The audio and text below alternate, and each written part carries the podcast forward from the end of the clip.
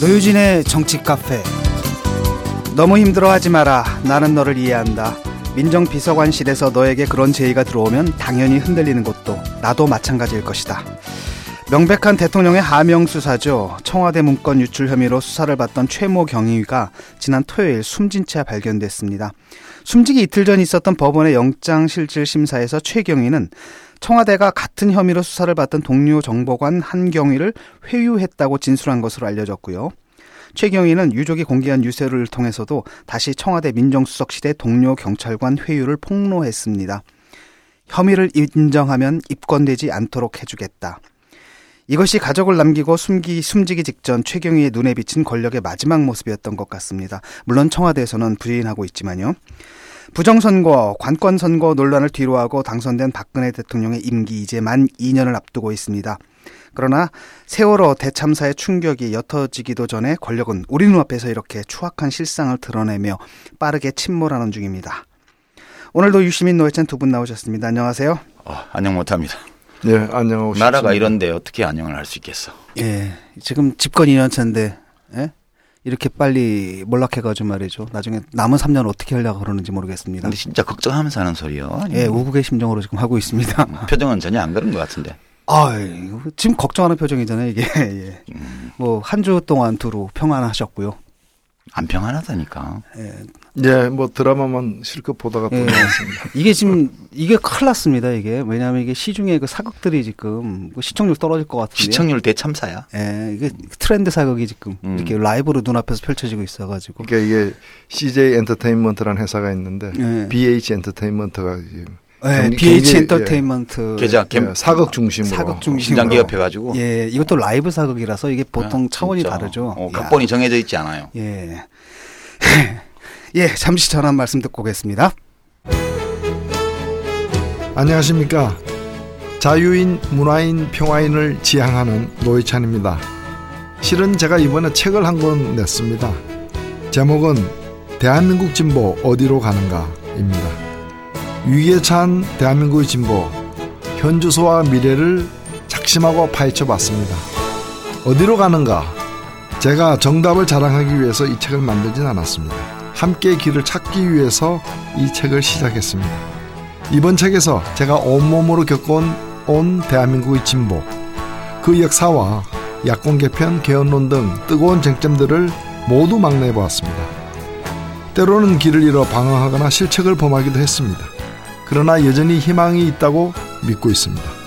새로운 진보를 위한 대장정, 이제 다시 시작해야 합니다. 그래서 대한민국 진보 어디로 가는가 꼭 읽어주십시오. 읽지 않더라도 꼭 사주십시오. 도서출판 비아북에서 펴냈습니다.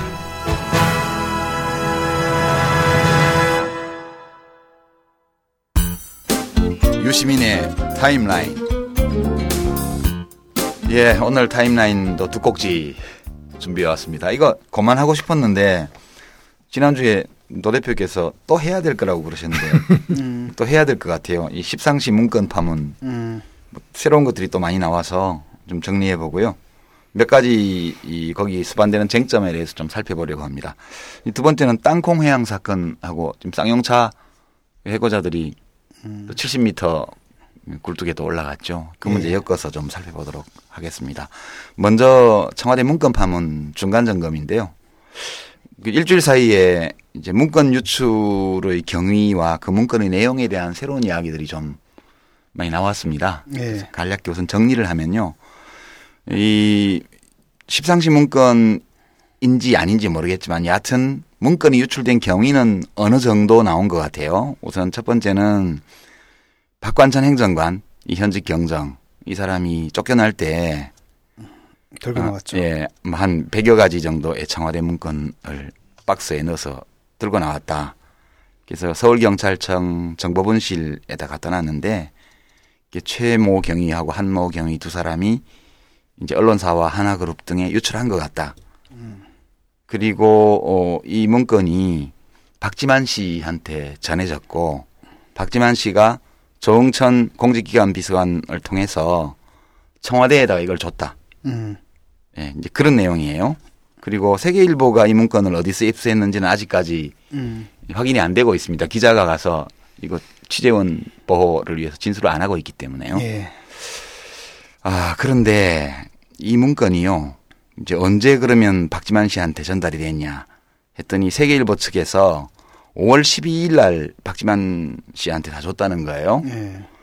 어, 그리고 이거를 세계일보 측하고 박지만 씨가 만나서 넘겨받았는데 이 만남을 주선한 사람은 조홍천 씨예요. 예. 음, 자기가 주선한 걸로 그렇게 이야기를 하고 있고요. 그 이걸 받은 박지만 씨는 국가정보원장이 당시 남재준 씨인데요. 이거 이 사람 문건 폭로로 유명한 사람이죠. 예. 남북 정상회담 대화로 네. 공개한 사람인데 이걸 주고 이 청와대하고 해서 유출 경위를 좀 조사해서 파악해 달라 이렇게 부탁을 했는데 이걸 안 해줬어요. 음. 이제 그러니까 이제 조홍천 전 공직기관 비서관이 자기하고 친한 청와대의 오아무개 행정관을 음. 통해서 그거를 정호성 제1부속 비서관한테 줬어요. 음. 어, 그런데 이제 이 정호성 씨는 이거 안 받았다 그러고요. 음. 어, 이걸 어떻게 했는지 지금 아직 안 밝혀져 있습니다. 그리고 이제 이 문건, 그러니까, 음, 이 박관천 행정관, 세계일보, 박지만 씨, 그다음에 정천 비서관, 뭐 국정원 이 사이에 왔다 갔다 했던 이 문건에 이 최초 보도됐던 정윤회 씨의 국정 개입 의혹에 관한 문건이 여기 들어 있는지 안 들어 있는지도 지금 아직은 음. 확실치 않아요. 그러니까 이 박관천 행정관이 들고 나온 문건 속에 음. 이번에 세계일보가 제일 먼저 터뜨렸던 그 측근 동향, 정윤회 동향 네. 그 문건이 거기 포함되어 있는지 아닌지 그것도 모르는 거예요. 모르는 거예요. 음. 그러니까 이 문건은 그 문건은 뭐 출처가 또 다른 것일 수도 그렇죠. 있겠네요. 유출 경로가 다른 경로일 수도 있는 거죠. 음. 그리고 이제 청와대에서 내부 감찰을 해가지고 검찰에다가 조홍천 비서관을 비롯한 일곱 사람이 지속적으로 모여서 모의를 해서 이걸 조작했다는 식으로 해서 소위 칠인회 예. 칠인 모임이라는 게 있다고 조사하라고 이제 감찰 자료를 검찰에 줬고요. 음. 그냥 본인들은 뭐 서로 모르는 사이라고 부인하고 있습니다. 이제 이 와중에 이 정보분실 경- 서울경찰청 정보분실에서 이걸 한화그룹이나 언론사에 유출했다고 지목된 음. 한모 최모 경위에 대한 구속영장을 검찰이 청구했는데 법원이 이거를 범죄 서명이 부족하다는 이유로 기각을 했고요. 음. 그 다음날 최 경위가 이제 수용차에서 음. 번개탄 피워서 스스로 목숨을 끊은 것으로 그렇게 돼 있습니다. 이게 유족들이 요청해서 이제 부검에 들어갔는데요. 부검 결과는 아직 안 나오고 있지만 거의 스스로 목숨 끊은 것은 확실해 네. 보입니다. 예. 그리고 확인됐습니다. 예, 아, 확인됐습니까? 여기까지가 지난 일주일간 정말 많은 뉴스들이 나왔는데 그 중에서 이제 챙겨볼 만한 중요한 사실들입니다. 그래서 한 서너 가지 쟁점이 있는데 우리 의견을 나눠보도록 하죠. 우선 첫 번째, 세계일보. 음. 이거 진짜 탐사보도 맞나 이거 가지고 좀 지난주, 지지난주 이야기가 오갔는데요. 세계일보가 이 문건을 입수한 것은 첫 보도를 하기 이전 한 7개월 전이에요. 음. 반년 넘게 이걸 끌어안고 있었다는 얘기입니다. 보도하기까지. 왜 그랬을까? 음. 그리고 왜 박지만 씨한테 아니 이 중요한 국정 줬을까? 국정에 관한 이런 문건들을 대량으로 입수했는데 음. 이걸 보도를 안 하고 왜 그 박지만 이해관계자인 박지만 씨한테 통째로 또 갖다 줬어요. 물론 복사본이겠죠. 사진 네. 찍어서. 이거 어떻게 해석해야 되죠? 근데 그 뭐 다른 보도에 따르면은 세계일보가 그걸 갖고 있다라는 걸 알고서 음. 알고서 찾아갔다는 거 아닙니까? 만나자라고. 네, 그런 보도도 있는데 지금 입수하고 두 달이 넘게 지나서 그 박지만 씨한테 문건을 준 거거든요. 그럼 첫 두 달 동안 그냥 껴안고 있었다는 얘기예요. 이거 어느 기자가 음. 구해 왔으면 당연히 데스크에서 보고받아 가지고 다 검토했을 거 아니에요. 음. 근데 왜 박지만 씨한테 줬을까요? 보도는 안 하고. 이게 저는 보면서 이게 언론기관의 정상적인 행위인가? 음. 그 점이 되게 의문이 가요. 어떠세요? 아니 근데 우리가 뭐 드러난 일 이외의 것을 잘 알지를 못해서 그런데 예. 예를 들면 그런 문건의 어떤 진위 여부 음. 어, 확인할 수 또 어디 가지 그 얽힌 배경이나 이런 걸 갖다가 이렇게 확인하고 쭉 싶었을지도 모르. 탐사하는 어떤 음. 그런, 탐사 일환으로? 어, 어, 그런 과정으로 시간을 보냈을 수도 있고 음. 음. 그러니까 무- 그 당시에 이제 그걸 어떻게 입수했는지도 모르지만 입수한 다음에 어 뭘 했는지도 이, 이 우리 잘 모르잖아요. 최근에 와서야 이제 예. 뭐 박지만 회장 관계자들과 만난 것이 이제 나오는 거고. 터뜨리기에 굉장히 부담스러운 문서인 건 사실이잖아요. 아니 그러니까 내가 언론인이면 네. 완전 대박인데 이거 왜 보도를 이건 안 뭐, 하고? 예, 아, 이건 뭐 모든 언론들이 이번에 그 네. 세계일보가 명예훼손으로 이렇게 고소당한 것에 음. 대해서도 음. 그거 입수해가지고 보도 안 할 언론이 어디 있느냐라고 예. 이구동성으로 다 얘기하잖아요. 음. 자, 그런데 더 이상한 거는요. 이 세계일보가 박지만 씨에게 준 문건, 문건 뭉치, 음. 여기에 정윤회 씨 국정개입 의혹에 관한 문건이 포함되어 있는지 여부가 불확실해요. 근데 이 박지만 씨에 관한 동향 보고가 대부분이라는 거예요. 이 문건에는 음. 공직기관 비서관실에서 만들었는데 음. 그리고 박지만 씨 본인과 관련된 것보다 음. 박지만 씨 부인 서향희 씨. 변호사에 관한 게 더 많대요. 그럼 이것도 당연히 보도거리죠. 왜냐하면 서양희 씨가 나이 젊은 변호사인데 음. 지금 대기업 사회이사만 10여 군데를 맡고 있다 그러고요. 음. 이 사건 수임이 엄청 많아요. 음. 그래서 한동 한때는 만사 올통이다. 음. 옳게 통하면 다 해결된다. 이런 유행어가 돌 정도로 그랬기 때문에 음. 이게 잠재적인 어떤 그 대통령 친인척 측근들의 어떤 부정 비리나 관련해서 요주 인물이었거든요. 음. 근데 그 대부분의 내용이 서양희 씨에 관한 거라는데 이거를 박지만 씨한테 갖다 준 거 아니에요. 음. 이거 언론 윤리상 이게 아니 그런데 지금 이제 세계일보가 그러한 이제 주요한 기밀 문서를 어떻게 입수했는지도 의문이고 그다음에 입수한 상태에서 한 두 달여를 갖다가 쥐고 있는 것으로 쥐고 있었던 것으로 예. 보여지는데 그 배경도 의문이죠. 그 의문인데 그것이 지금 이 사건 전체와 관련된 돼서 문제를 풀어나갈 수 있는 어떤 키포인트인가 제가 볼 때 일단은 우리가 이제 그거는 이제 의문점으로 남겨두고 확인된 사실은 어 그것을 그 기자가 가지고 있다는 걸 알고서 몇 사람이 박지만 회장과 함께 그 기자를 만나서 내용을 확인하고 그 뭐 제가 알기로는 사진으로 찍은 것 같은데 예. 그걸 가지고서 이 양쪽에 청와대와 그다음에 남재준 원장에게 각각 예. 보여주면서 이게 말이 되느냐 왜그 그 내용의 진위 여부나 왜 이런 문서가 작성됐는지도 아마 따질 음. 만한 그였겠지만 그게 덧붙여서 왜 이런 게 밖에까지 나와 돌아 돌고 있느냐 또 이거는 누가 나를 죽이려고 이렇게 만드느냐 등 조사해 달라고 했는데 조사가 안 됐던 거 아니에요? 근데 그러면 문건을 세계일보는 이 정윤회 씨 동향에 관한 문건하고 의혹 문건하고 그다음에 박지만 씨와 그 부인에 관한 문건하고 다 갖고 있었잖아요. 근데 보도는 정윤회 씨 아니 근데 그것이 그 고까지는 자세히 모르는 게 일단은 뭐 일, 저도 이제 보도된 것만 보니까 박지만 씨 관련된 문건이 많았다. 특히 그 중에 이제 서 변호사와 관련된 게 많았다라는 거는 봤는데 그러면 어, 이른바 그 정윤회 씨 관련된 문건 예. 어 그 문건 보니까 이제 뭐 박관청 경쟁이 1월 6일자로 작성했다라는 음. 그 문건이 그 당시에 포함돼 있었는지 아니면 그 문건은 11월 28일 보도되긴 했는데 음. 그 즈음에 혹은 그 전에 어느 시점에 따로 등장한 음. 것인지 그거는 불확실하죠. 불확실하죠. 근데 어쨌든 둘 다를 갖고 있는 건 사실이에요. 현재는 갖고 현재. 있죠. 예. 그렇죠. 갖고 있는 상황에서 물론 이 박지만 씨 관련은 그 전부터 가지고 있었고요. 근데 보도를 박지만 씨에 관한 거는 보도를 안 하고 정윤혜 씨 국정개입 의혹 문건만 보도를 했어요 세계일보가. 나머지 사실들은 전부 다른 언론사들의 후속 취재나 음. 검찰 수사 과정이라든가 당사자들의 발언이라든가 이런 걸 통해서 나타난 거고요. 그래서 저는 이거는 세계일보, 세계일보에서 뭔 해명을 해야 된다고 봐요. 음, 약간 자기들이 편, 파적인 거죠. 그러니까 우연이든 음. 아니든 이 국정의 혼선과 관련돼 있는 중요한 동향 보고서들을 입수를 했으면 음.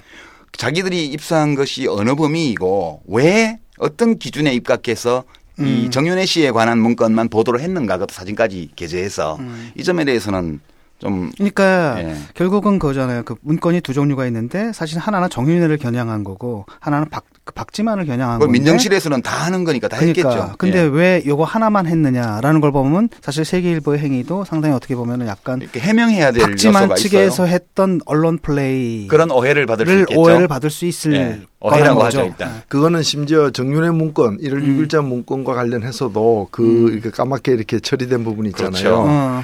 그것이 왜 그러면 그 다 밝히지 않고 그 부분은 네. 가 가렸느냐. 예, 그래 그것도 좀 있어요. 와 관련된 해석과 관련해서 그걸 다 하면은 네. 정윤혜 씨 문고리 3인방이 농담 부렸다라는 것이 이렇게 논리적으로 모순되는 내용. 항목, 항목도 있다라고 또 일부에서는 또 음. 주장하기도 네. 합니다. 그런 주장도 나오고 있죠.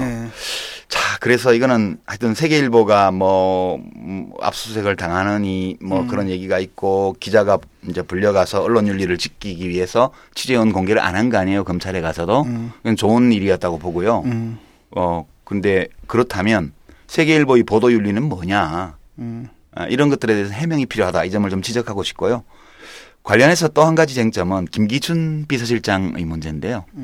음. 조홍천 씨의 말에 따르면 자기가 공직기강 비서관인데 이제 박관천 씨가 작성한 문서를 보고했다는 거 아니에요. 음. 박 김기춘 씨가 비서실장이 특별한 조처를 안 취하고 있다가 얼마 지나고 나서 이제 보고는 비공개로 보고를 했는데 음. 공식 라인을 통해서 박관천 행정관을 잘라라라고 내려왔다는 거예요. 음. 그러면 도대체 이 문건이 밖으로 나돌아다닌다는 사실을 대통령 비서실장이 다 알고 있었는데 취한 조처가 그 문건을 작성한 행정관을 자르는 거였어요. 이거는 국회에서 좀 예, 다뤄봐야 될 내용 같아요. 그죠? 아, 그럼요. 예. 예.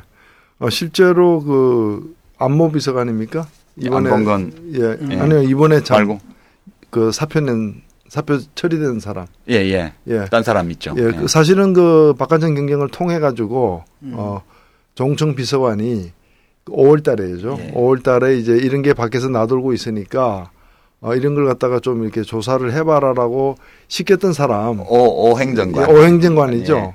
그 사람도 사실은 의심받았던 거 아니에요. 예. 그 얘기하는 바람에 예.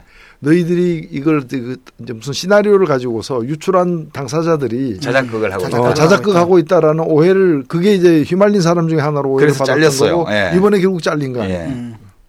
결국은 보면 이 김기춘 비서실장이 이 문건 유출에 대해서 보고를 받아놓고 취한 조처는 문건 작성자하고 그다음에 그 문건 작성에 직간접적으로 관련되어 있는 민정실의 그 조사 조사관들하고 말하자면 이쪽을 다 자른 거예요, 전부 다. 이른바 박지만 라인을 다뭐 정리한 거죠. 그걸 박지만 라인이라고 해석하는 시각이 많이 있긴 합니다만 여하튼. 그러니까 그러니까 사실은- 이 비서실장의 이 행위를 도대체 어떻게 해석해야 될까? 아 그래서 우리가 해석하기 힘들기 때문에 예. 그 국민들의 알 권리를 위해서 김기춘 저는 비서실장도 음. 그 출두해 가지고 참고인 지수를 조사를 받아야 됩니다. 된다고. 받아야 됩니다. 음. 저는 그 사실은 제일 많이 아는 사람이 누굽니까? 김기- 박근혜 대- 대통령이죠. 예. 모든 것을 제일 많이 알고 있을 가능성이 높은 분이 박근혜 대통령이기 때문에 박근혜 대통령도 실체적 진실을 갖다가 직접 밝히거나 아니면은 뭐 형사 형사 소추는 지금 뭐 면제되고 있는 분이니까 현직 대통령으로서 이뭐 참고인 진술이라도 서면으로라도 해야 되는 게 음. 음. 사실은 도리죠. 그 이제 이 스토리를 이제 마무리하기 전에 정천 공직기관 비서관의 말을 인용을 하면 이제 7인회라는 게 있어서 여기서 문서 유출도 하고 음. 이제 문서 조작도 하고 자작극도 벌였다. 이게 음. 청와대 감찰의 내용이에요. 근데 조홍천 씨가 이거에 대해서 제2의 윤필용 사건이다 이렇게 이야기를 했어요. 이 이야기는 무슨 얘기일까요? 보면 윤필용 씨는 반란 사건으로 이제 잡혀갖고 고생을 했지만 반란 혐의를 이제 뒤집어 썼 뒤집어 썼죠. 근데 이 사람은 사실은 박정희 대통령에 대한 충성심이 있던 사람이란 말이에요. 음. 아주 오랫동안 충성했던 사람이고 충성심을 가지고 있었고 술자리에서 뭐 좀 말좀 함부로 약간 한 것 때문에 영모의 혐의를 쓰고 잘린 거 아니에요. 음. 그러니까 조홍천 씨가 이 얘기를 한 것은 나는 박근혜 대통령에 대해서 진심으로 충성하려고 했다. 그 얘기를 음. 한거 아닌가 싶어서요. 어, 만약 그랬다면 어, 이 참 안타까운 일이죠. 그죠? 그렇지. 사실은 이 보면은 누구도 박근혜 대통령에게 이렇게 그 반역한 사람은 없어요. 예. 어찌, 어찌 보면은 서로 이제 뭐, 뭐 호가호위 했을지는 모르겠는데 호가호위 경쟁에서 충성 경쟁을 하다가 네. 예, 더 가까이 가려다가 이렇게 가까이 못 간 쪽이 밀려나는 뭐 그런 측면은 있는 거죠. 죽게 더 가까이 가려다가 아. 어, 아드 상크툼. 그러니까 죽게 가까이 가는 거는 쉬워요. 저 북한산에 올라가면 바위마다 한 분씩 올라가 계시잖아. 그래서 새벽에 등산 가다 보면 깜짝깜짝 놀라잖아요. 음. 야야 이렇게 막 외치고 그런 분들 음. 갑자기 소리가 나서 예. 남한테 피해를 안 주는 건데 대통령에게 가까이 가기 위해서 이렇게 충성 경쟁을 하다 보면 음. 엄청난 그 국민적 피해를 미치게 되는 거죠. 예. 근데 그 이제 대통령이 이제 과거 유경재단 사건 때도 그렇고 이번에도 그렇고 어, 또 여러 그 유사한 정수장학회라거나 또는 심지어는 영남재단 분, 분규라거나 모든 사건에서 일관되게 예, 피보다 진한 물. 예, 그렇죠. 사실은 뭐 피보다 진한 게 얼마나 많습니까? 피보다 진한 액체야 많죠. 뭐 페인트도 그렇고 뭐. 예. 예, 이 정도 정리하고요. 이 점을 좀 눈여겨보면서 이제 향후에 전개될 그 박지만 씨도 곧 출두해서 조사를 근데 받는다고 요번에 그 그러니까. 불행한 사건이 있었던 건 이런 거 아닙니까? 쉽게 말하면 십상시도 좀 검찰 수사 결과는 뭐 가이드라인에 따른 것이라고 하지만 뭐 실체가 없다. 음. 그다음에 또 한편으로 이쪽 라인이 또 7인회잖아요. 예. 7인회라는 것도 사실 실체가 없는데 예. 실체는 없지만 분명히 권력 싸움이 있었어요. 근데 결국 책임이다라는 게 이제 두 경찰, 예. 경찰관 말단이잖아요. 어떻게 보면. 최말단이죠. 제 말단 이 행정관도 아니야 사람들한테 행정관 밑에. 아, 이, 이게 처리가 되다 보니까 이분들이 좀 억울한 부분 이 있었던 게 아닌가. 그리고 지금 또 엇갈리는 게 있어요. 민정수석실 예. 그 얘기가 있지 않습니까? 누구한테 네 죄를 인정해라. 그러면은 네. 뭐 책임 묻지 않겠다라고 회유를 했다라는 것. 에서에서 또 청와대는 그런 적 없다라고 음. 지금 얘기하고 있잖아요. 근데 문제는 이게 원래 검찰로 보낸 게 잘못이에요. 네. 이게 이재호 의원이 그 지적을 했던데요. 이 정치적인 문제인데 아니 대통령도 그 여당 의원들을 청와대에 불렀으면 이후 경위가 어떻게 되었든 이게 누가 야당에서 공격해서 이렇게 된 게 아니기 때문에 음. 청와대 자체에서 벌어진 문제잖아요. 그러면 경위가 어찌 되었든 이런 일로 국민 여러분께 심려를 끼쳐드려서 대통령으로서 진짜 죄송하다고 사과를 해야 되고. 사과부터 하고 이제 여당한테 그래도 대통령을 믿고 해달라 이렇게 해야 되는 거다. 뭐 음. 정윤회 씨가 검찰 출두할 때도 그런 오만방자한 자세가 어딨냐. 음. 경위가 어찌 되었든 저로 인해서 이렇게 국정이 혼란스럽고 시끄러워져서 음. 국민 여러분께 죄- 대단히 죄송하게 됐습니다라고 말하고 그리고 저는 억울합니다 이렇게 해야지라고 얘기한 다음에 인간이라면이라고 붙였는데요. 음. 그 이제 사실은 정윤회 씨에 대해서 한 얘기예요. 음. 근데 일부 언론 보도에서는 뭐 박근혜 대통령한테 대해서 그렇게 음. 사람이라면 적어도 이걸 붙인 것처럼 이렇게 보도된 경우도 있었는데요. 그 지적이 맞는 것 같아요. 원래부터 이걸 검찰에 보낸 게 잘못이에요. 음. 내부에서 벌어진 일이기 때문에 내부 감찰을 통해서 확인하고 음. 그리고 대통령이 사과할 건 사과하고 책임 물을 건 책임 묻고 그렇게 정리를 했어야 되는 문제인데 검찰로 끌고 가니까 이게 일파만파잖아요. 네, 제가 볼 때는 그 말씀은 맞는데 1차로 제가 볼 때는 그 조홍천 이 비서관을 내보낼 때 음. 그리고 이제 3월 달에 2월 달에 이 박관천 네. 경, 경정, 경정을 내보낼 때, 정보 발령 시킬 때 자기들 방식으로는 내부 정리를 한 거예요. 음. 했는데 그때 왜 그러면 확실하게 옷을 벗기거나 심하게 하지 않았느냐. 내용이 일부 사실이기 때문에 음. 예. 그렇게까지 할 건 아니고 해서 대충 다시 이런 걸로 시끄럽게 만들지 말라는 식으로 정리를 했는데 다시 불거나잖아. 다시 이게 11월 달에 언론을 통해 가지고 온, 온 세상에 다 알리면서 들어오니까 음.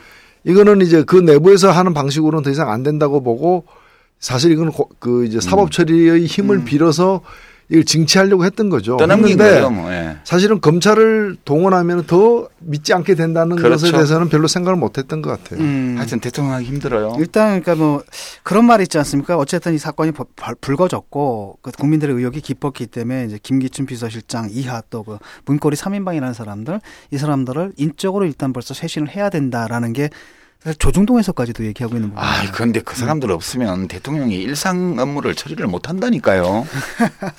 어. 예. 그리고 그리고 뭐 이름만 바꾼다고 뭐 달라지겠어요? 똑같은 사람 갖다 놓으면 똑같이. 저는 한 가지 말씀드리고 싶은 게 뭔가면은 이 문제와 관련해서 가장 뭐이 뭐 우리 박근혜 대통령이나 비서실장 얘기도 했습니다만 뭐 그분들이 쉽게 실체적 진실을 갖다 규명하는데 협조할 것 같지는 않고요. 음. 그렇다면은 그 두 분 말고 어, 실체적 진실을 가장 많이 알고 있을 가능성이 높은 사람들이 누구냐? 저는 어, 친이 계열 새누리당 국회의원들이라고 생각합니다. 아, 또 여권 분열 공작을 음. 이렇게 꼼꼼하게 아니요. 이건 왜냐하면 이분들이 사실은 이분들의 그 주장에 대해서 우리가 귀를 좀 덜 기울였던 그런 후회가 들어요. 반성을 하면서 예. 왜냐하면 이분들이 이와 관련된 얘기를 2007년에 그렇게 많이 했었어요. 예, 걱정된다고. 그렇죠. 새누리당 대통령 후보를 갖다가 이렇게 확정하는 과정에서 당시 박근혜 후보의 그 측근과 음. 관련된 여러 문제들에 대해서 수없이 얘기를 갖다 했는데 그때 우리가 굉장히 그걸 무시했죠. 음. 어, 아, 그 같이 이제 같이 저는 반성합시다. 그렇죠. 예. 뭐 정도원 의원 같은 분들도 아주 구체적인 진술을 음. 많이 했었어요. 음. 이분들이 요즘에 왜 앞장서지 않는지. 저는 오히려 친박 의원들은 잘 모를 거라고 봐요. 어, 여기는 뒤에 찜찜한 게 있으면요. 박근혜 대통령한테는 못 되들어요. 음. 아 그렇습니다. 예, 뭐 어디 누구한테 용돈이라도 받아서 썼다든가. 강을 몇 개 또 팠던가. 어, 뭐 그러면 진짜 이거 겁이 나서 못 하는 거예요. 이재호 의원이 저렇게 하는 거 보니까 이 양반은 뭐 그런 거 없나 봐. 음, 물에 담 물에 담갔다가 털어도 먼지 나는 이런 음, 그런 건 없나 봐요. 직접 불러서 한번 물어볼까요? 예, 그 한번 예 아마 추진해 보겠습니다. 이 정도 일단 중간 점검하고요. 음. 이두 번째 이슈는 땅콩 회항 이게 음. 이제 십상시 문건 못지않게 지난 한 주 내내 시끄러웠던 거예요. 우선 음뭐 경위를 간단히 정리를 하면요. 음 비행기 타서 어떤 서비스가 마음에 안 든다고 여성문을 호통치다가 사무장이 비니까 사무장을 또 어, 하고 어, 그런 다음에 비행기 못 뜨게 할 테니까 니 내려 이래 갖고 사무장을 내려놓고 온 사건이에요. 그냥 예, 그냥 이렇게 이분들이 원래 평소에 잘 하던 거예요. 음. 그런 건데 이게 비행기에서 해버려 가지고 이 문제가 심각해진 거죠. 예. 그 이런 사건인데 조금 이제 보도는 워낙 많기 때문에 에, 배경을 좀만 조사를 해왔습니다. 이분들이 어떤 분들인가? 조양호 씨 일가가 음. 이저 한진그룹의 이 조양호 회장 일가가 어떤 분들인가를 좀 조사를 했는데요.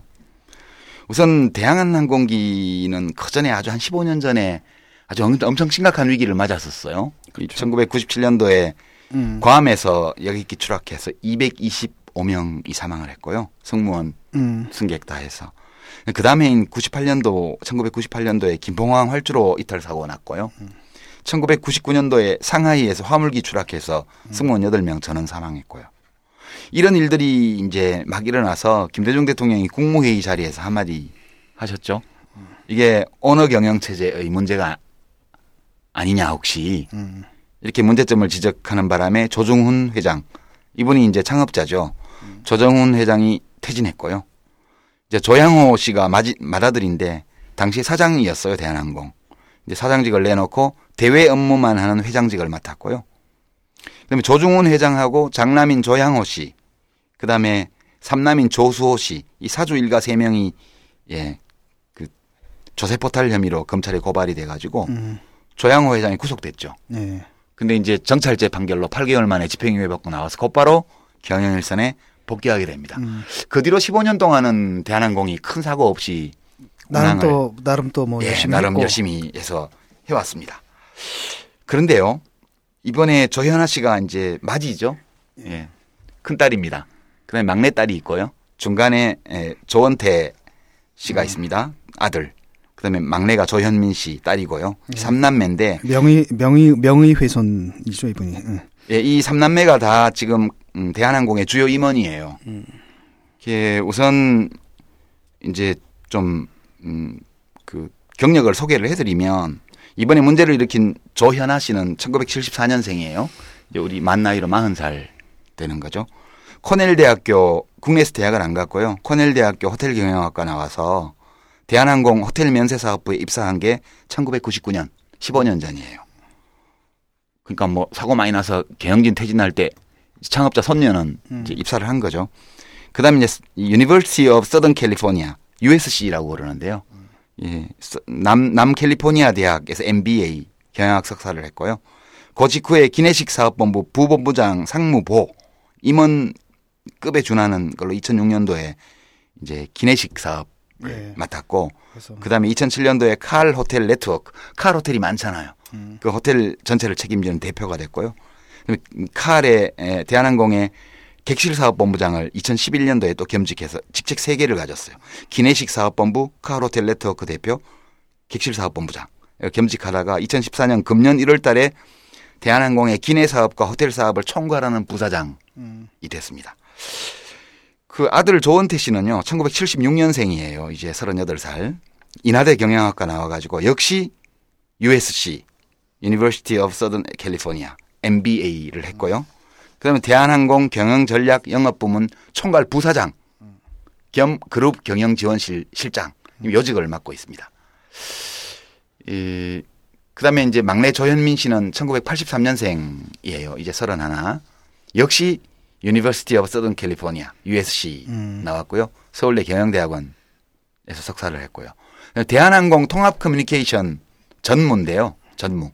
이게 뭐 하는 데인지는 잘 모르겠어요. 이번에도 이 커뮤니케이션이 잘 안 일어나서 사고가 난 건데 이렇게 삼남매가 다 아주 그 주요 임원으로 돼 있고요. 그다음에 한진그룹이 금년 8월 달에 한진칼이라는 지주 회사를 출범을 시켜 가지고 이제 다른 회사들을 그 밑으로 다 배치를 했습니다. 이게 3세 3대 세습을 위한 지주 회사인데 이 음. 한진칼의 대표이사를 이 외아들 아들 하나 있는 조원태 씨가 맡고 있죠. 이제 이렇게 되면 그림이 조중훈 씨에서 조양호 씨로 음. 그다음에 이제 이 조원태 씨로 이렇게 삼 3대 세습을 할 수 있는 시스템은 완비를 한 수준입니다. 여기까지가 배경이고요. 어떤 분들인지 대충 알겠죠.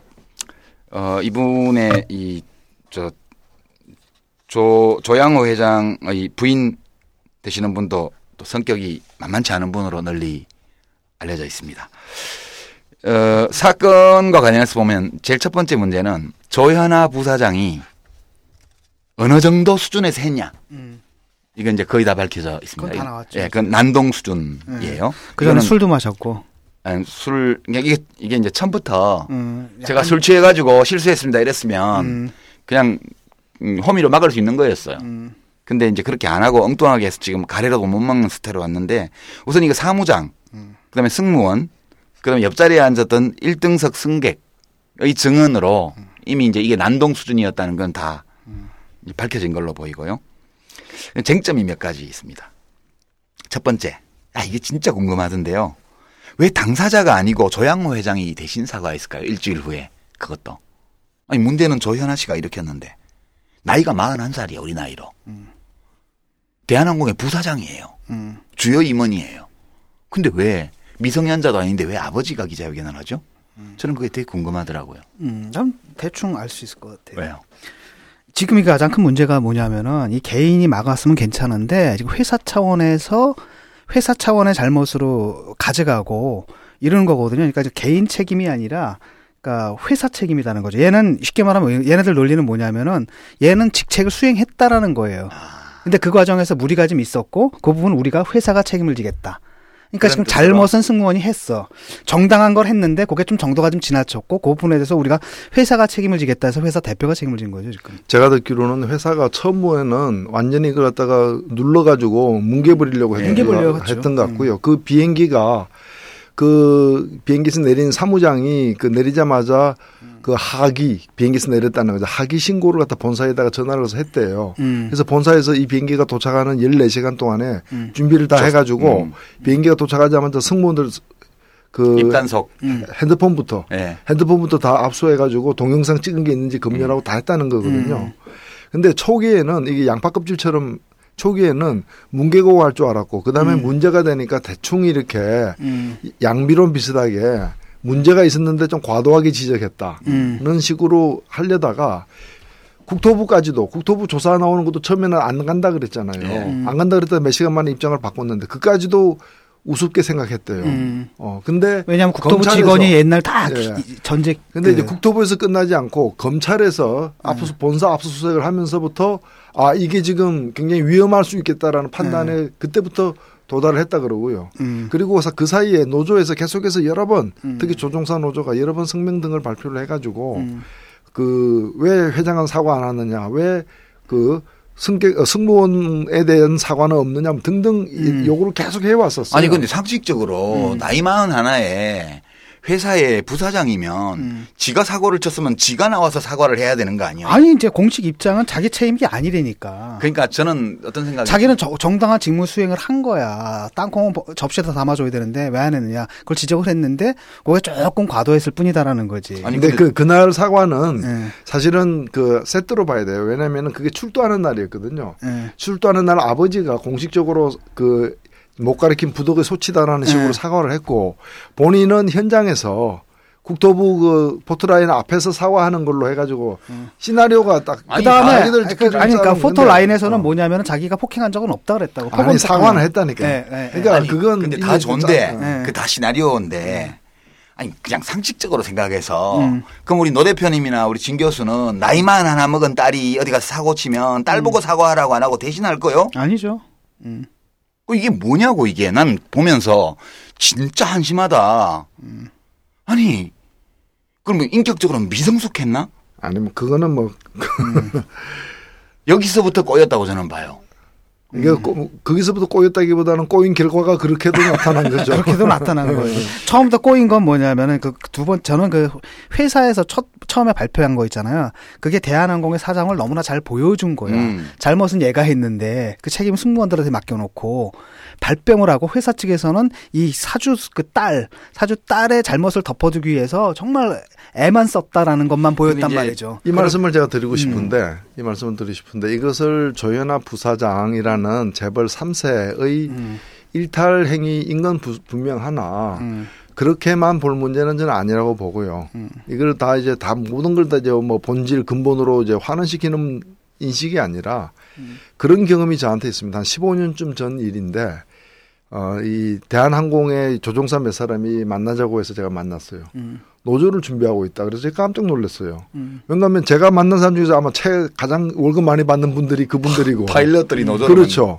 그리고 그분들 중에 뭐 그 당시만 하더라도 절반 이상이 공군 출신이고 중령 대령 출신이고 그런 분들이 뭐 전문가 전문 직업인데 뭐가 아쉬워서 노조 만드냐 그리고 노조 만들었을 때 과연 사회적 으로 이렇게 지탄받지 않을지 환영받을 것인지에 대한 음. 걱정도 들기 때문에 조심스럽게 물어봤는데 제가 들은 답변을 아직도 기억하고 있는데 음. 우리 돈 문제가 아니다 이게 음. 우리는 인간 대접을 받기 위해서 오, 노조 만들. 그게 더 놀란 거죠. 돈만 많이 준다고 인간 대우하는 게 어, 아니라는 예, 거예요. 요번에 물론 근데 사무장도 뭐아 사무장- 그런데 네. 그 기장 부기장 같은 사람들이 인간 대접 못 받다 못 받으면 대한민국에 인간 대접 받은 사람 누가 있어요? 그래서 그 물어봤더니 상상을 초월하는 거죠. 음. 그냥 뭐 야자는 저리 그 보통이고 그런 나이 40, 50 된 사람한테도 이 조인트 까고 어. 자, 그건데요. 어, 지금 이번에 조현아 부사장이 그 승무원들에게 했던 태도와 같은 것들이 그 내에서는 그냥 기본 질서로 돼 있는 거예요. 음, 그러니까 지금 그, 예. 이 부사장만의 문제가 아니에요. 그래서 그 사람들 결국에는 음. 인간 대접 받기 위해서는 노조 만드는 수밖에 없다는 결론에 도달했다고 하면서 노조를 예. 만들어 버린 거 아니에요. 그 사무장이 했던 말 기억나세요, 이번에? 내가 그렇게 당하다가 어느 순간에 그래 나는 개가 아니지. 음. 와, 근데 그게 아주 상징적으로 보여준다고 그 말이. 그러니까 생각해요. 어, 이제 이게 그런 거예요. 그럼 왜 이렇게 시나리오를 그렇게 짰을까? 아니 이 사람이 상식적으로 생각해 볼 때 왜 그렇게 짰을까? 말이 안 되잖아요. 근데 그렇게 짠 거는 이분들이 이걸 특별한 일로 생각을 안 한 것 같아요. 그러니까 이 조양호 회장 일가가 평소에 호텔이라든가 면세점이라든가 뭐 어, 어, 대한항공 뭐 공항에서라든가 이때 임직원들에 대해서 늘상 이렇게 해왔기 때문에 특별한 문제의식을 못 느낀 거예요.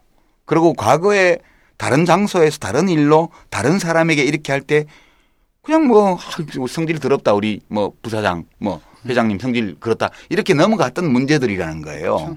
근데 왜 그러면 이번 사건이 이렇게 큰 문제가 됐나? 이게 차인데 이번엔 항공기 아니에요. 항공기 안만 아니었으면 그렇죠. 이게 무슨 뭐 문제가 되지를 않아요. 아니, 기본적으로. 게다가 회항을 했잖아. 아, 그럼 이제 빠꾸를 해. 회항이 아니고 뉴턴한 건 아니고 빠꾸를 한 거야. 말하자면 뒤로 간 거예요. 후진을. 후진을 해서 후원을 한 거니까. 그것도 회항에 속하더라고. 네, 예, 회항에 속해요. 했는데 문제는 이런 거예요. 항공기의 특성이 굉장히 민감한 기계예요. 이 여러 가지 전자장치가 많은. 그리고 사고가 났다 하면 대형 사고예요. 났다 하면 사고가 잘 안 나긴 하지만. 그 다음에 다른 데서 난동을 부리고 사람 패고 이런 거는 뭐 개인의 문, 형법상의 문, 일반 형법상의 문제지만 이 경우는 항공법 적용을 받아요. 음. 그 다음에 승객들이 230명 타고 있었어요. 음. 그러니까 이제 이 조현아 씨의 생각은 이랬던 것 같아요. 이해가 돼. 음. 이거 우리 비행기. 음. 나는 부사장. 그러면 여기 있는 승무원들은 우리 회사 지- 종업원들, 머슴들. 머슴들. 음. 그리고 나한테 충분히 구실급신 안 했어. 어, 욕 좀 하고, 뭐 책자로 쿡쿡 찌르고, 그럴 수 있지. 뭐, 음. 그, 그냥, 거죠. 그런 거예요. 그냥 그게. 그렇게만 생각을 한 게 아닌가. 내재적으로 접근해 볼 때. 음. 그래서 무슨 일을 이렇게 크게 만들려고 고의적으로 한 건 아닐 것이다. 그 당연하죠, 그건. 내재적으로 접근할 것도 없이. 근데 이게 말이 돼? 어, 안 되죠, 당연히. 와인도 몇 잔 마셨겠다. 아, 어. 그 같이 있던 승객 그때 일등석 승객. 1, 등석에 딱 한 명이 음. 그 앞좌석에 있었는데 그 사람 보니까 승 저 업그레이드 시켜줘 가지고 예. 원래는 비즈니스석 예약한 사람인데 어. 단골 승객이다 보니까 업그레이드 시켜서 그 앞에 앉았는데 이 사람은 그 사건 목격하고 그 네이버 라인 통해 가지고 다 보낸 뒤에 어. 그 사, 실황을 갖다가 오 같은 얘기까지 다 적어서 네. 아는 사람에게 보낸 뒤에 오는 내내 스트레스 때문에 14시간 동안. 어, 어, 어, 굉장히 고통스러웠대요. 근데 이제 그 목격자의 말에 따르면은 그 장본인은 음. 잘 잤다는 거 아니에요. 올 때까지 계속 잤다는 거 아니에요, 그 안에서. 예.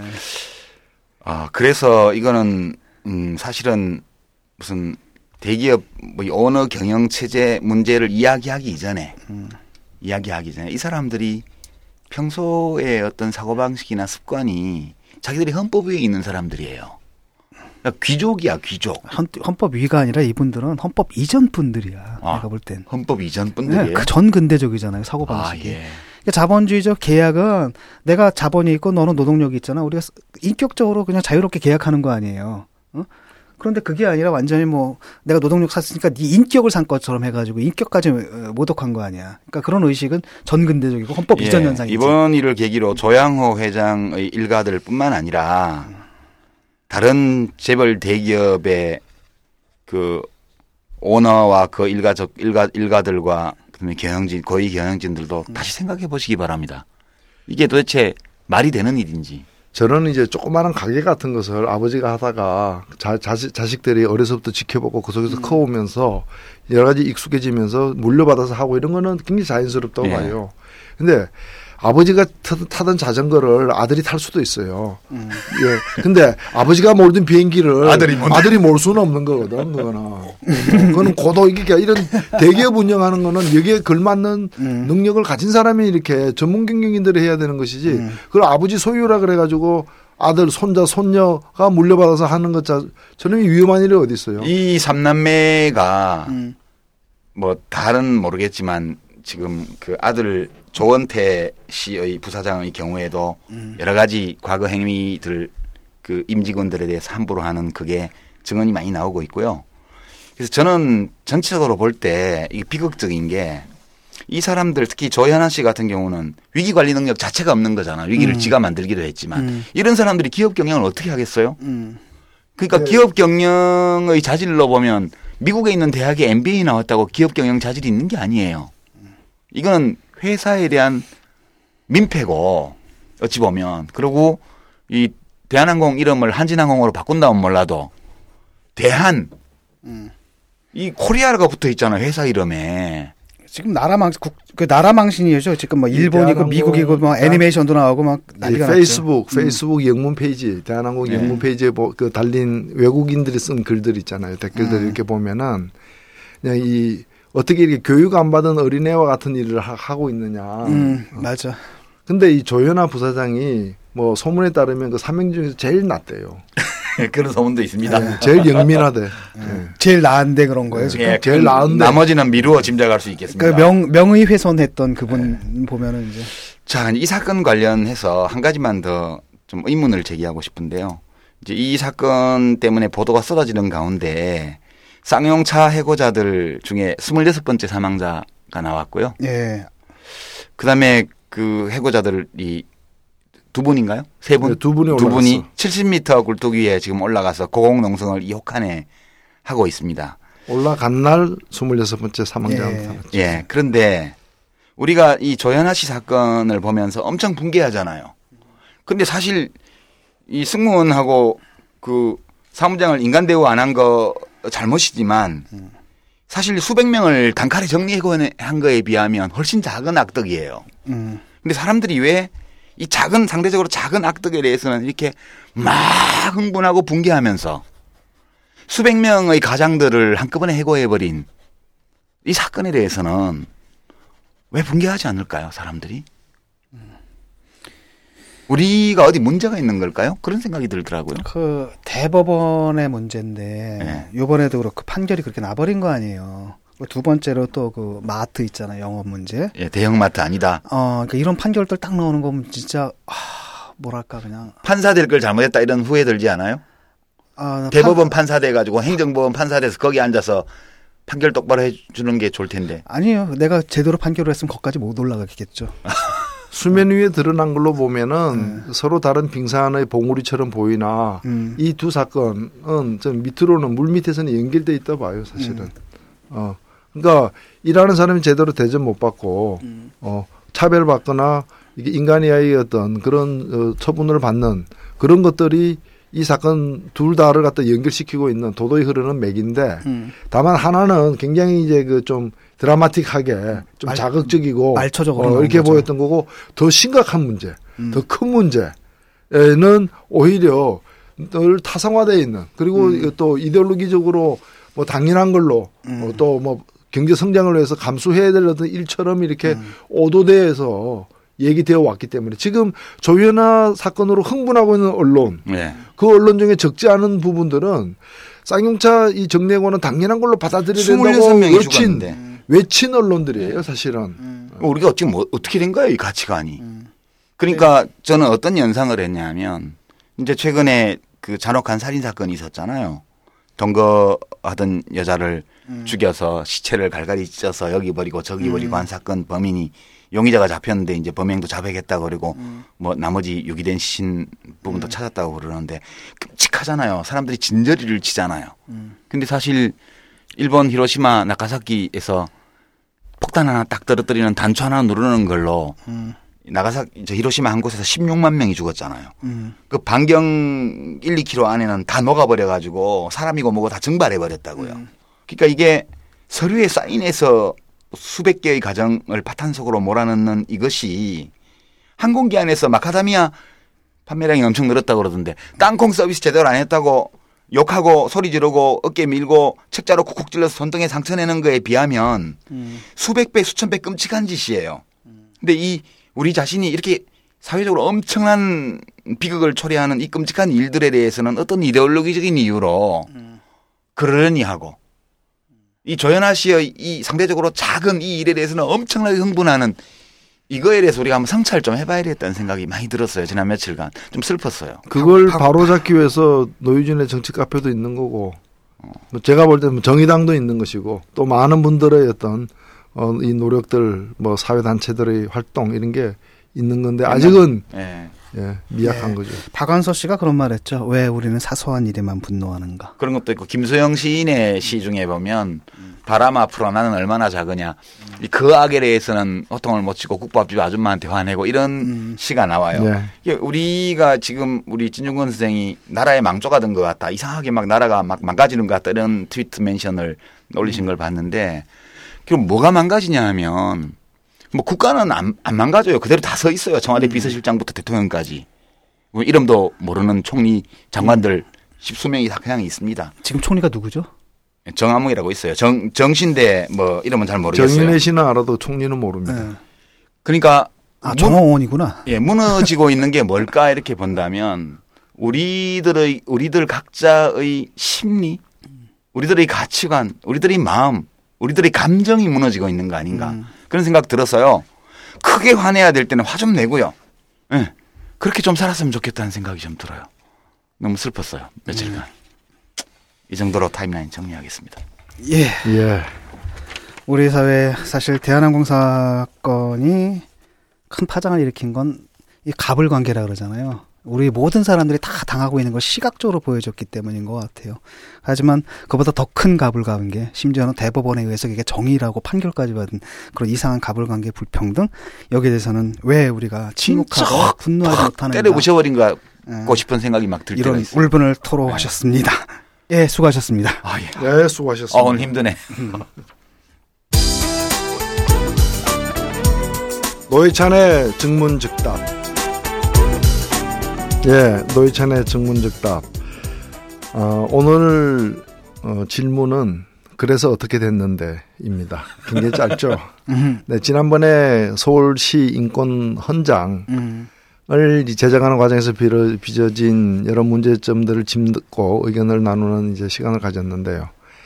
그 일이 어떻게 처리됐는지는 이제 뭐 간단하게나마 말씀을 드려야 될 것 같습니다. 12월 11일 그 농성하고 있는 분들은 농선을 해산했습니다. 음, 그리고 농성 해산하기 전날 어 그분들이 주체가 되어서 음, 어 적법하게 통과된 서울시 인권 헌장을 발표를 해서 선포하는 음, 세계 인권 선언일에 맞춰서 선포를 했고 물론 원래는 그 자리에 서울시장님도 오셔야 되고 각계각층에서 많이 참석해야 되는데 음, 그냥 어 그걸 간절히 바랬던 분들만 참석한 채 음, 어, 일방적으로 어찌 보면 또 선언을 선포를 한 셈이 됐고 그 직전에 이제 박원순 시장을 만나서 시장은 어 상당한 이제 그 뭐 참석자의 말에 따르면은 사과를 했고 음. 다만 이걸 어떻게 앞으로 하겠다라는 얘기는 이제 하지 않음으로써 음. 그냥 어 과정에 대한 어, 유감 표명만 하고 음. 이 일은 그냥 끝나버린 것 같습니다. 음. 어, 물론 음, 이로서 모든 일이 끝났다고 생각하는 사람은 없을 겁니다. 이제 그래서 저는 이것이 우리에게 남긴 과제가 뭔가, 숙제는 뭔가. 아, 우리는 그러면 좀 분노하고 좀 좋아했던 사람이 이렇게 싫어하고 이러면 이러면 다 정리되는 일인가? 박원순 예. 시장 그럴 줄 몰랐는데 실망이야 이러고 끝내. 예, 뭐 그러고 또 시간 지나면서 또 잊어먹고 네. 뭐 그러고 끝날 일인가? 그리고 문제가 됐던 것은 이제 가장 하- 뜨거웠던 이슈였던 것은 이제 어 성적 지향에 대한 뭐 음. 동성애자를 포함한 그 문 차별을 갖다가 어떻게 할 거냐의 문제였는데 그것만이 문제인가 등 음. 이제 과제가 사실은 남아 있습니다. 그래서 제가 오늘 어 지난번에 뭐 튜링이라는 음. 어 동성애 때문에 이렇게 사실은 박해받았던 처벌받았던 비운의 수학자에 대한 얘기를 했는데 오늘은 또 다른 과학자 한 사람에 대해서 이제 얘기를 하고 싶어요. 최근에 이분이 어, 뉴스에 등장했는데 일단은 뉴스 제목은 뭔가면은 자기가 받은 노벨상을 팔겠다라는 겁니다. 그 음. 메달을. 음. 어, 그래서 최초로 그 자기가 받은 어떤 노벨상 그 메달을 경매에 내놓는, 내놓는 사람이 됐는데 어, 요즘에 이 노벨상 하면은 얼마 받는 줄 아세요? 한 10억 원 받지 않아요 상금을? 예. 근데 이게 보니까 해마다 다르더라고. 음. 그러니까 이자율에 따라서 어, 이게 노벨이 이제 그 만든 기금의 음. 이자 수익률. 중에서 수- 이제 이자 수익에 따라서 이자 수익 전액이 아니고 약 67.5%를 음. 상금으로 썼는데 다섯 개 분야의 음. 상금으로 나누되 공동 수상자가 여러 명이면 또 이제 n분의 1로 또 나누는 거예요. 음. 그래서 이제 평균 한 10억 원 정도 이제 받는데 어 이것을 팔면은 음. 한그한 세배 정도는 30억이요? 예. 메달이 어 지금 이제 그 경매 전문가가 왜냐면은 파는 사람이 없으니까. 이 물질적 가치라기보다는 상징. 이제 아. 이게 이제 사람 이름하고 이제 결부돼 있는 것이기 때문에 희소성이 있죠. 음. 예. 어 근데 이제 이 이걸 내놓은 사람이 누구냐? 바로 이제 우리가 잘 아는 그 DNA 음. 이중 나선 구조를 이제 그 밝힌 인물. 어, 미국의 생물학자인데 제임스 왓슨. 맞습니다. 이 사람이 예. 근데 뭔가 망언해가지고 옛날에 큰 문제 되지 않았나요? 맞습니다. 바로 그겁니다. 음. 어, 그게 바로 7년 전에 있었는데요. 음. 이 사람이 1962년 그 노벨 생리의학상 공동 수상자였고 또 살아있는 사람 중에서 가장 위대한 과학자로 이렇게 음. 지칭되는 사람인데 이분이 7년 전에 2007년도죠. 영국 어떤 신문 선데이 타임스와 음. 인터뷰를 하면서 이 인터뷰에서 처음 한 발언은 아닌데 몇 번 이제 발언해서 무리를 빚었던 발언을 또 한 거예요. 그게 음. 뭔가 하면 이제 흑인에 대해서 음. 흑인이 유전적으로 열등하기 때문에 음. 그 사람들을 갖다가 백인하고 똑같다는 전제하에 아프리카를 지원한다거나 여러 시책을 피는 것은 잘못됐다. 음. 이 얘기를 갖다가 자신 있게 음. 이제 한 거예요. 어, 모든 이가 평등하기를 원하지만 어, 과학적 진실은 그게 아니다라는 식으로 이제 얘기를 음. 갖다 한 겁니다. 우세, 우생학이구나. 네네네. 했는데, 어, 이 일종의 뭐 백인 우월주의 내지 흑인 인종 차별적 발언이죠. 음. 근데 이런 발언하면 이제 혼나는 건 당연한데 문제는 어디 있는가 하면은 혼나고 끝나지 않았다는 거죠. 음. 혼나고 끝나지 않고 어 영국에서의 모든 현지 강연, 출판 음. 계획, 기념회 뭐 이런 게 다 줄줄이 취소되고 결국에는 어 미국으로 돌아갔더니 미국 자기가 속했던 연구소에서도 이제 해임이 음. 됐고 음. 그리고 그 자기가 관여하던 어떤 그런 기업들 있지 않습니까? 거기서도 전부 다 계약이 그럼요. 해지되면서 프로젝트 안 하지. 음. 예. 그래서 완전히 사회로부터 사실은 추방된 겁니다. 음. 그리고 7년이 지나면서 이 사람은 드디어 끼니를 걱정해야 될 상황까지 음. 도달을 한 거예요. 근데 그런 사람의 노벨상 메달도 살까 누가? 네. 근데 아직 팔리지는 않았는데 물론 그것도 팔리진- 희소 가치가 그것도, 예. 있지. 그것도 이렇게 뭐 음. 인종주의자 돈 많은 사람이 사주면 되겠네. 인종주의가 노벨 수상. 예. 근데 이제 저는 이것이 단순히 이 사람 뭐 이게 특이한 사례이긴 하지만은 음.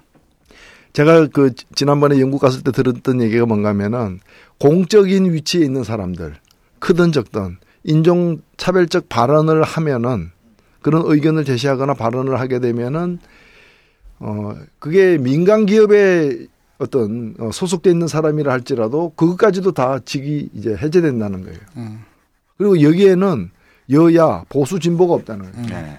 그러니까 미국 영국에도 보면은 지금 지난번 EU 선거 등에서 그 극우 세력들 인종차별적 극우 세력들이 표를 좀 얻지만은 그거는 주로 취업 제한 이런 정도의 주장만 하지 근본적인 인종차별적인 입장을 택하는 건 아니라 그러고 그것이 영국 보수당에 의해서도 완강하게 거부당하고 있다. 아, 그 양식이 있죠. 여러 보수당들은. 그러니까. 네. 그렇죠. 어.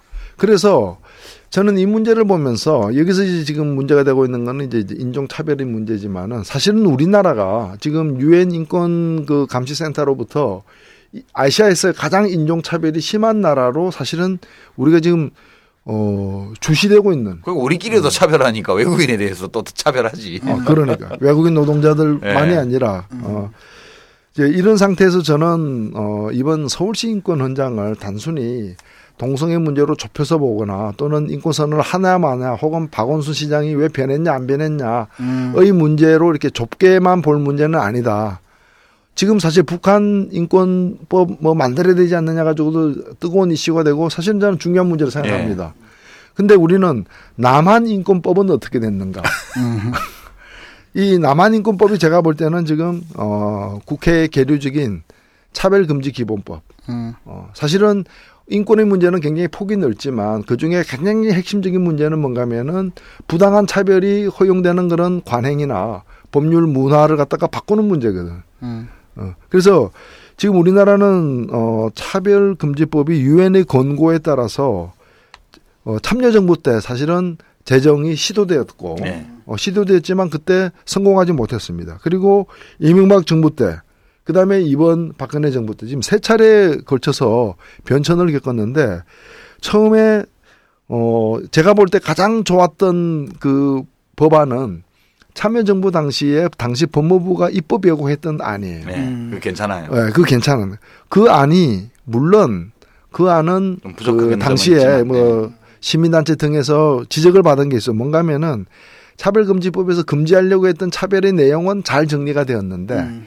그것을 이행하지 않았을 때 처벌 조항이 처벌 처벌 조항이 조항이라거나. 뭐 강제 음. 시- 시정 조항이나 이런 거나 이런 것들이 부족해 가지고 음. 어, 상당히 지적을 받았지만 어떤 것이 이 차별하면 안 되는 조항 부분인가에 대해서는 음. 굉장히 잘 사실 정리가 그러니까 됐어요. 기본법이 그런 거거든. 기본법으로서의 성격은 괜찮은데 형사법으로서의 위력이 음. 약했던 거예요. 그렇죠. 그, 그 소환이. 음. 물론 그거는 이제 나중에 또 뭐 보완할 수 있는 기회를 되죠. 가질 어. 수도 있는데 그게 여기 보면은 어 뭐 가족 형태, 성적 지향, 정치적 의견, 범죄 전력, 학력, 사회적 신분 뭐 어떤 것들을 이유로 한 정치적, 사회적, 경제적, 문화적 모든 영역에 있어서 어 합리적 이유 없는 차별을 금지하는 그 음. 법으로서 이제 잘 잡혀 있는 법인데 이 법이 음.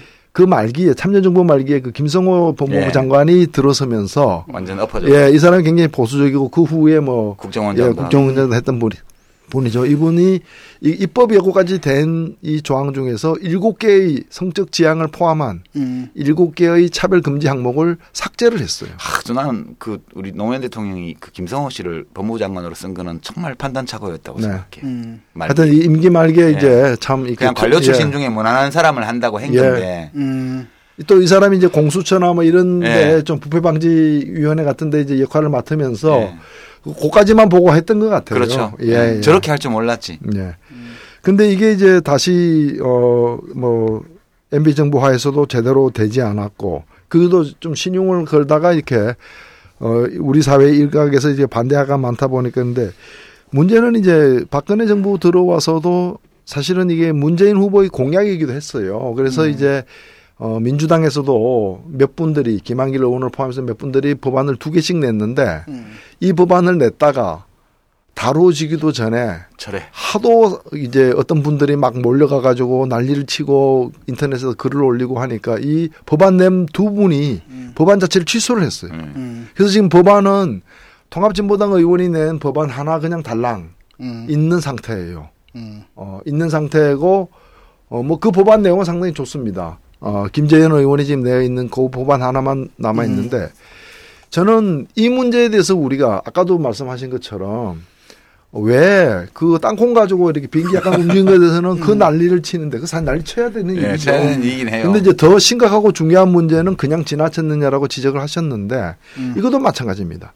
사실 이 서울 인권선은 원한 대로 갔어야 되는 거죠. 음. 그러나 그건 또 선언이라면은 더 규정력이 센 법률, 음. 어, 또 그리고 또 그 이 포괄하고 있는 범위가 넓은 이 차별금지 기본법이 제정되지 않고 있는 음. 즉 대한민국에는 북한 인권법 걱정하기 전에 남한 인권법도 아직 제정되지 않고 벌써 10년째 계속 계류 중이거나 오히려 더 후퇴하고 있는 이 상황에 대해서 왜 우리는 어, 가만히 있어야 되느냐. 음. 그리고 우리 사회 보면은 오늘날도 보면은 모든 걸 법으로 다 재단하는 문제는 아니지만은 학력에 따른 차별이라거나 최근에는 무슨 지역 출신에 대한 차별이라거나 또는 키 가지고도 심지어는 차별해. 키, 음. 키 작다고도 차별해요. 또그 가장 심각한 것이 그거 아닙니까? 똑같은 일을 했는데 왜 임금을 차별해? 그러니까요. 음. 동일 노동 동일 임금 원칙이 지켜지지 않고 있는 음. 먹고 사는 노동 이제 생활의 현실에서의 차별 이 차별을 용인하고 있는 한 우리는 과연 민주공화국인가? 음. 우리가 이제 대한항공보고 한진항공이라 그랬는데 그 대한때라 그랬는데 우리가 민주라는 말을 계속 달고 있어도 되느냐 이런 상태에서 어? 음. 그 민주를 민주공화국이라고 스스로 자칭하려면은 그에 갑하는 그런 질서를 우리가 스스로 만들어야 되지 않는다는 점에서 저는 어 서울시 인권 헌장에 모였던 관심이 그냥 일회성 이벤트로 누구한테 실망했네 하고 그냥 흩어지지 말고 음. 좀더 어, 근본적인 어, 그래요. 어, 남한인권법 제정 안 되면 계속해서 고무풍선을 날, 그, 날리든가 삐라를 뿌리든가 어, 국회 어, 청와대에서 못하게 하면 국회 한마당에 가서 난리든가. 그럼요. 예. 예. 그렇게 해야 되지 않나 싶어요. 예, 그 민주주의라는 게 그저 선거하고 투표하는 법적 형식적 자유가 아니라 이제 우리 일상생활에 존재하는 그 온갖 그 차별들과의 싸움들 그걸 통해서 완성되는 거 아닌가 이런 생각이 듭니다. 이런 생각도 들어요. 그 뭐 동성애 치유센터 만들잖아요. 기독교계에서 그래서 우리도 호모포비아 치유센터를 하나 만들었으면 좋겠거든요. 그러니까 쉽게 말하면은 종교적 이유나 아니면 개인적 이유에서 그 동성애를 혐오하는 사람들이 있잖아요. 이 사람들의 증상을 진단해주고 부당한 여러분들 치유센터. 예, 나을 수 있습니다라는 희망과 확신을 주는 그래서 무료로 어? 근데 그분들은 보통은 아프면 자기가 아프면 자기가 아프다는 걸 인지하고 음. 나좀 낫게 좀 도와줄래요 이러는데 그분들은 자기가 아픈지를 모르고 자기하고 같은 증세가 없으면 다 그 사람이 아프다고 생각해. 음, 그러니까 그 사람 그것부터 인식시켜줘야거든. 여러분들이 아. 아프십니다. 이런 것들. 아픈 건 내가 우리가 아니고 귀하십니다. 음, 그렇죠. 아, 이번에 사실은 저기 뭐죠? 신은미, 황- 황선 예. 그분들 토크 콘서트. 예. 물론 이제 저는 견해를 달리하는 건 있을 수 있는 거 아니에요? 그럼요. 음. 신도림역에서 뭐 그 예수 천국 그 불신 지옥 견해 나도 달리해도 되게 듣기 싫지만 빨리 지나가 버려. 나는. 그렇죠. 예, 음. 그냥. 음. 그래서 서로 견해가 다르다고 해서 거기다가 무슨 폭탄 테러를 하거나 그걸 또 의사, 어. 의사라고 막 그 뭐죠? 칭찬하고 뭐 의사한테 가야죠. 맞아요. 이번 의사한테 가, 의사가 아니라 의사한테 가야 할 예, 사람이죠. 아니 그 나는 보면서 아무리 철없는 고, 고3이지만 요새 고3들도 철든 애들은 다 들었어요. 봉길 센세가 뭐야? 봉길 센세가 그러니까, 센세가. 윤봉길에서는 도시락 폭탄으로 홍코 공원에서 그냥 거기 중국에 와 있던 일본 군부 수뇌부를 날려버린 분 아니에요. 그렇죠. 근데 근데- 일본 문화 또 일본 문화에 또 확 젖이네. 그러니까 그 사람을 그- 센세로 부른 거는 모욕이지. 그러니까 윤봉길 아. 선생님 뒤에다가 센세를 붙여가지고 음. 그걸 또 의사라고 투사라고 하는 아니 놈들은 또 뭐야? 그 일별하는 데가 그런 거 아니에요. 그러니까 쉽게 말하면 김구 선생님을 테러리스트라고 부르고 이런 애를 갖다가 의사라고 아, 부르는 그거는 총리 지명자도 되게 그런 경향이던데. 예, 좀 어처구니 없는 일들이 근데 좀 위험한 겁니다. 왜냐하면 이 고등학생이 지금 폭탄 만들었잖아요, 지금.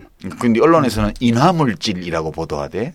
근데 지- 뭐 성분이 폭탄이잖아요, 그게. 그 아니, 뉴, 그- 뉴욕에서 났던 그 테러 아니 근데 그 전에 그 남일당 빌딩에서 뭐 음. 화염병 좀 만들고 이러면 음. 폭발물이라고 그랬잖아요. 도시 테러리스트라고. 음. 그랬던 신문들이 음. 언론들이 지금은 이 건에 대해서는 아? 황산까지 들고 가는데 인화물질 던졌다고 나오더라고. 어, 무슨 인화물질을 던져서 거기 펑 터져 가지고 사람이 화상을 입었는데 참 답답한 현실입니다. 진짜 우리 화 좀 내고 살자고 이제 음. 아 예.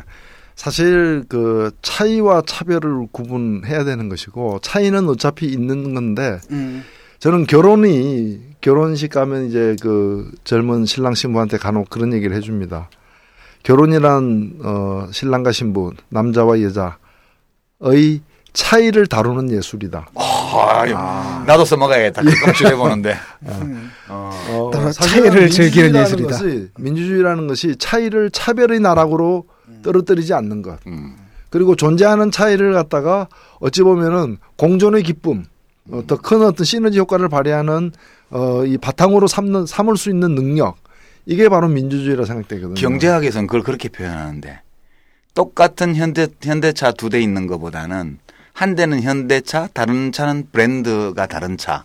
그게 다양성에 대한 욕구가 인간의 본능으로 있대요. 똑같은 거 10개보다는 서로 다른 거 10개를 더 좋아한대요. 당연하죠. 우리가 무지개 일곱 가지 색깔이 다 똑같았다면 우리는 더 이상 쳐다보지 않았을 거예요. 그래도 보긴 봤을 것 같아. 빨간색만 네. 있어도. 우리 양 사람의 눈썹처럼. 네. 예, 여기서 저 1부 마무리 하고요. 2부 어, 경제 문제입니다. 아주 심각한 그 겨- 경제 상황에 좀 우리가 있는데 이 문제에 대해서 아주 진지한 대화가 준비되어 있습니다.